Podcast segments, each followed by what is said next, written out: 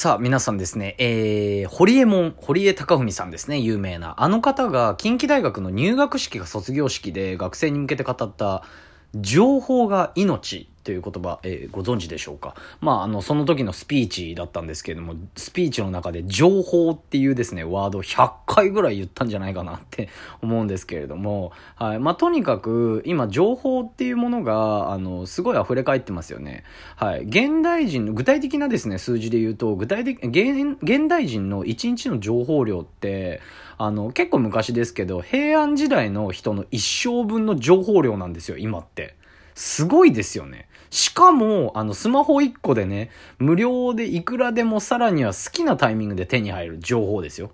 まあ、冷静に考えたらね、どんな世の中なんだよっていう話なんですけれども、今回はそこの情報、まあ、タイトルにもあるようにですね、情報格差っていうものがですね、実は収入の格差にもつながってるんだよっていうね、えー、大事なお話なんかをさせていただきたいと思います。はい、改めまして、はじめましての方も、いつも聞いていただいている方も、えー、こんにちは、こんばんは、バビロニア .com です。えー、このチャンネルですね、ライブ配信、音声メディア、コミュニケーションについて、それぞれのスキル向上や、新しい情報、ちょっと変わった視点からの解説、面白いネタなど、10分以内にあなたを虜にするような内容を扱ってます。それでは参りましょう。バビトーク、スタート。ということでですね、えー、冒頭でお話しさせていただきました。情報ということなんですけれども、もうタイトルにもですね、えー、あるようにですね、実は、まあ、あの、収入っていうものだったりとかいろいろあるじゃないですか。まあ、そこにつながってくるお話だっかもそうなんですけれども、そもそもやっぱり情報に触れてないとやばいですよってね、いうことから、じゃあ情報どうやって触れるのっていう具体的な行動。さらにはその具体的な行動なんだけど、それって何っていうところまでね、えー、今回はしっかりお話をさせていただきたいと思います。はい。これ聞けば、あの、しっかりですね、もう今日からというか今から、あの、あなたがどうすれば、えー、まあもちろんですね、えー、仕事面でもそうですし、情報っていう部分もそうですし、あとはね、私が一番いつも言ってるね、このコミュニケーションっていうものでも、あの、その情報を知ってるだけで人の話になれるじゃないですか。はい。そういったものを、あの、あの、日常生活に取り入れることができますよっていうところもね、えー、お話なんかもさせていただいてます。はい。先ほどですね、現代人の一日の情報量っていうのは平安時代のあの人の一生分、えー、1日で手に入りますよっていうことだったんですけれども、すごいですよね。まあ、冷静に考えてみれば、よくですね、あの、なんていうんですか、10個も20個も上の方の著名人だったりとか頭のいい方成功者の方なんかはね結構もう自分の時なんかに比べて今の人たちは成功する要素しかないみたいなねまあそれはやっぱりネットのもうこの普及ですよね完全にうん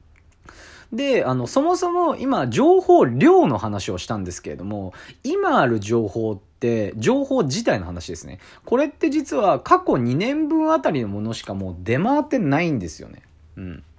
これ何、どういう意味かっていうと、要はそれ以降、それより前の古いものって、もうどんどんですね、情報がアップデートされていって、新しいものだったりとか、いろんなですね、新しい情報なんかも出てってるので、それより前の情報って古いからもう必要ないんですよ。はい。だからね、よくね、3年前にとか5年前にとかいろいろあるとは思うんですけれども、やっぱりそういったところでね、簡単に手に入れられる情報って、あの、古いからどんどんアップデートしていかなければいけないんですよ。まあ、簡単に言っちゃえば、今日が12月ですか。例えば2年後の12月になったら、今私が言っているこの内容ももう意味ないんですよね。うん。これ面白いですよね。そもそももっと、もしかしたら2年後にはもっとね、簡単に情報が手に入って、さらにはえ無料でね、あの、簡単に手に入るかもしれないんで、それがね、もう1年前の情報は古いってなっちゃうかもしれませんし、はい。それぐらい簡単にね、情報って集められる現代でございます。うん。まあ、えー、まあ、こういうふうに情報に触れてないと、あなたもですね、どんどんもちろん世の中だったりとか、そのコミュニティって人によってあるじゃないですか。仕事場でも友達でもいいですけども。はい。そういったものからどんどん取り残されてしまうと。いう形になってるんですよね。うん。で、ここでちょっと、その情報ってそもそもなんであの出回ってるかっていうと、私ね、あの、いろんな人の話とか聞いてみて、面白いなって思った例があったんでお話したいんですけれど、まあ、まあ、あるインフルエンサーのですね、お話ですね。まあ、あの、皆さんご存知、寄付ってあるじゃないですか。まあ何かこうね、恵まれない子供たちにとかね、あのー、有名なところだと赤い羽募金みたいなのあるんですけど、あれって、あの、お金がある方が自分でね、汗水垂らして稼いだお金を普通にね、無料であげますよって。無料でお金をあげますよっていう形じゃないですか。これって、あの、インフルエンサーだったりとか情報にも置き換えて話せるなと思ったんですけど、なんかね、よくインフルエンサーがね、とかテレビで言ってる情報はこうだこうだ、ああだああだとかね、よく話も聞くんですけれども、それって私違うなと思ってて、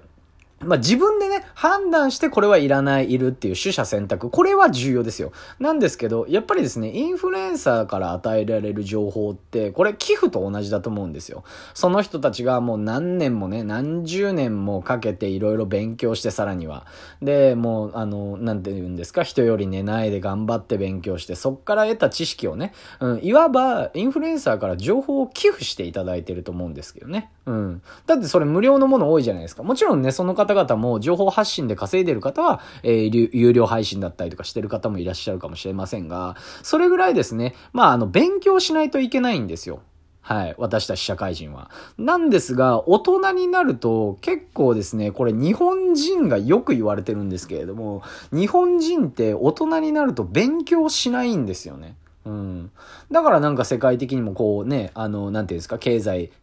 工業ですか？工業的にね、すごい20年ぐらい前の時はね、結構日本は良かったみたいな感じで言われてるんですけど、それでね、どんどんどんどん地立もで世界に取り残されてるのか、ちょっとどうなのかわからないですけれども、日本人勉強しないですと。具体的に平均ですね、あの、大人になってから日本人はですね、勉強時間が平均6分だそうです。これ6分って具体的に何って言われたらもちろんね、勉強って言われたら皆さん頭に浮かぶのが、机にね、座って机に向かって何かこう参考書を広げながらノートに書くみたいな、そんなんじゃないですよ。そんなのね、もちろん学校の勉強ですし、それってテスト勉強じゃないですか。そうじゃなくて、本当にね、うん、簡単なことでいいですし、日常の例えば友達と話してる会話からも勉強ってありますよね。うん、例えば何かこうね、パソコンをいじりたい方だったらパソコンを知ってる友達と飲みに行ったって言ったらその人から話を聞けばいいわけですし、簡単に言っちゃったらね、うん、もうそういうことだけでいいんですよ。もうそういう風に、あの、平均時間6分っていう方だけ、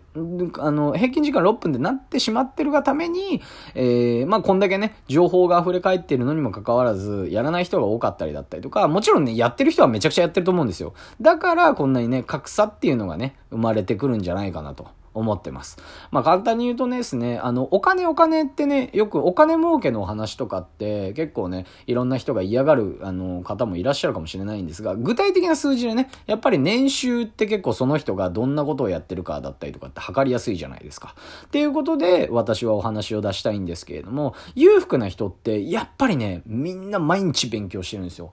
私ね、あの、結構最近なんですけれども、ちょっと知り合いのですね、あの、まあ割と年齢も上の方で、ちょっとあの、ご自宅にですね、まああの、ご飯でも、みたいな感じで、あの、お話をいただきまして、あの、行かせていただく機会がありまして、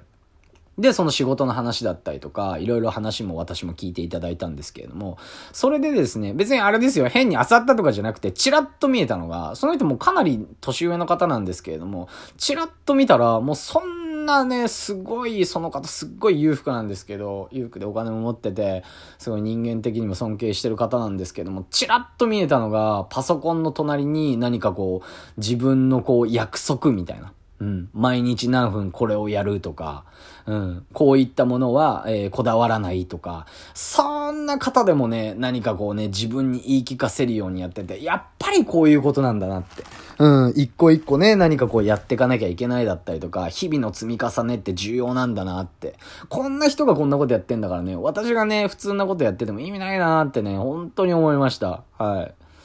まあ何でもいいんですよね、勉強って。うん。例えばですね、まあ実際にこれの話に実際につなげようと思ってたんですけど、やっぱりね、勉強、机に向かって勉強って疲れるし、私大嫌いなんですよ、本当に。できないし。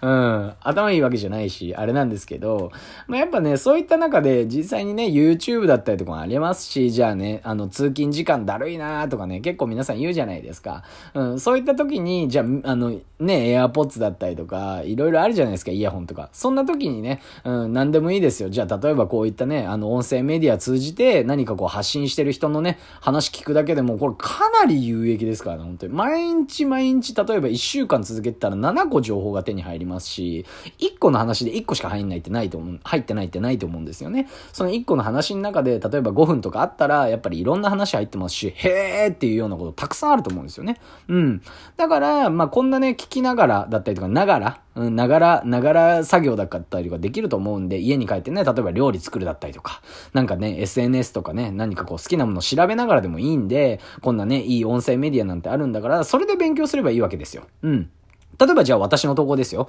じゃあ例えば流しとくだけで10分間です。はい。10分間でいろんなお話してるんで、こういうふうにね、情報の格差っていうのが収入の格差に広がってるますよっていうね、お話なんかもそうなんですが、まあ平均で言うと、まあ平均で言うと6分って言ったじゃないですか。10分聞くだけで、まあ平均より約2倍勉強してることになるわけですよ。うん、私じゃなくてもいいです。全然。うん。ていうかむしろね、全然聞かなくていいですよ。こんなの。